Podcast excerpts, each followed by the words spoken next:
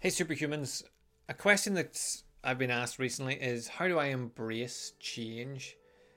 And it just got me thinking and it reminded me that I, I write about this in the book as well. But I embrace change because I want to grow. That's the simple answer. I want to be better than I am now. I want to look back in a few years, a few months, a few weeks, and think, fuck, that guy has really progressed from where he was. And the way that you do that is, is you embrace change. Like we know change is happening all the time. Weather changes, life changes, people change, we get older. All that stuff's happening anyway. So why not learn to embrace it? If you were to embrace the change, like we don't want to ask scary questions. Like I've in my work, whenever I worked for years doing the anxiety and depression stuff, I would chat to couples, whether they were married for years or they were a couple months into a relationship, and they wouldn't be overly happy. Like the individual wouldn't be happy in their relationship, and I would say to them, "Well, go home and ask these couple questions. These questions will give you a great insight into your relationship." And they wouldn't ask them because they were afraid of the answers. So rather than try to change it, they would just do nothing and just let it fizzle fizzle out in their mind and everything will go back to normal. Everything will go back to the way it was. Nothing's going back to the way it was. Everything changes all the time. So even if you do nothing about it, it's going to change. But if you do nothing, most likely it's going to get worse, which is generally the reason people don't want to do something about it because they don't want to make the situation worse. So if I use relationships, if we stick with it for a time, like if you don't want to, if you don't want to make the relationship worse, it's bad, and you don't want to make it worse. You don't ask any questions. You don't delve into it, you don't communicate, what the fuck do you think is going to happen? Do you think it's just going to magically fix itself? Less communication is going to make it better? Or will time pass and you'll slowly resent each other and then eventually it'll blow up in a volcanic eruption? Not the good kind, like the angry, shouty kind of each other. Whereas if you had a conversation with each other, you talked about what was going on, you could have the good kind of volcanic eruption. I don't know how the fuck this analogy came into my head, but it works for now. Change is happening all the time, and if you're if you're willing to embrace it, then you can go to your partner, your friend, your work colleague, your boss, anybody you want, and tell them how you feel now at this moment. What you would like to see differently, like what would you like to change within the situation, and find out if they are happy or not.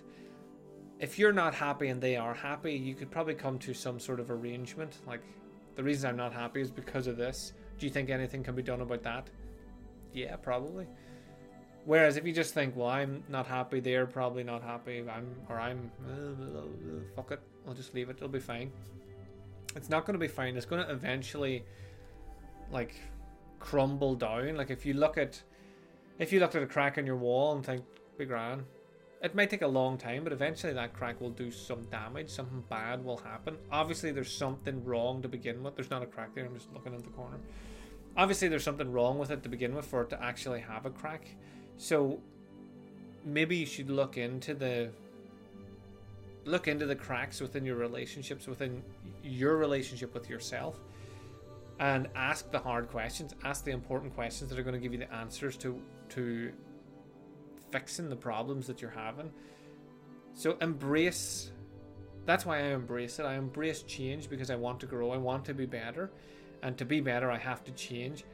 Too many people look at change like it's going to be a bad thing. No i don't want to do that. What if it gets bad? Like what if it's not bad? What if it's fucking amazing? What if you're not happy with your partner and you go and tell them the three things that really bug you and they're like, "Oh fuck, I could change that. That's easy. We can." I didn't even notice I was doing that, but I'll, I can stop it. Or this is why I do that, and they give you an understanding as to why they do it, and you go, "Oh, that's fair enough." The example that I would use would would be driving. I remember driving, and the car in front of me just it was at night, and the car just kept slowing down, and I, I was coming home from a gig, and I'm like, "What the fuck is going on here?" Just drive and I'm getting frustrated behind them. And eventually I just thought, right, fuck it, I can't do anything about it. I can't pass them. The roads aren't designed for that. I'm just gonna fuck it. Can't do anything about it. It's not a problem anymore. So I eventually got home, and then a couple days later, I was driving with my dad, in the car, and every so often he would slow down a wee bit when cars came towards him. And it was because the lights were so bright. I know the big cars now, like my dad's car is kind of low, and it was the same car in front of me was kind of low. And there was like jeeps and trucks, so they, the lights are sort of coming in the window and blinding him a wee bit. So he's just slowing down for safety. It's just a safety precaution whilst driving. And when I thought back, I thought none of the two of them were doing anything dangerous. I was far enough away from the car in front of me that if they had a slammed the brakes on, I would have had enough room. I love doing that whole because I went to speed school one time, which is a different story for a different day. And it was pick a. This is a wee lesson for you about speed and distance. Uh, pick a solid object, so like a signpost or a ballard. Ballard? That is a ballard. And then if you can say only a fool breaks the two second rule before you get to that after the car's got the, the car in front of you's got it then you're going too fast so slow down that's your two second rule so there you go so i was using that anyway so so it was all safe i'm not saying anything wasn't safe i'm just saying that it gave me an understanding watching my dad do it i thought all right the the lights blinding him because the the height of the cars and, and some of them haven't turned down their lights and it's just safer to slow down a wee bit and get your bearings and move forward. So anytime a car like that is in front of me and they're slowing down, now I don't think, hurry up the fuck, you fucking fucking ah. I think, imagine that was your dad. He's trying to be safe. Now it doesn't bother me at all. So sometimes you sometimes the situation can change. You can talk to the person about what's going on and what's bothering you, and they can do something about it and be like, right, I don't really care. I didn't even notice I was doing that. I'll stop doing it. Or they can tell you why, and whenever you know the reason, you go, oh, well, that's actually pretty valid. That's fine. Instead of being in your own head and just making up whatever the fuck you think in your own head. So, why do I embrace change? Because I want to grow. So, if you want to grow and be better, then you should embrace change as well. Uh, thanks again for tuning in. I hope you have an amazing day, whatever you get up to, and I'll speak to you again tomorrow.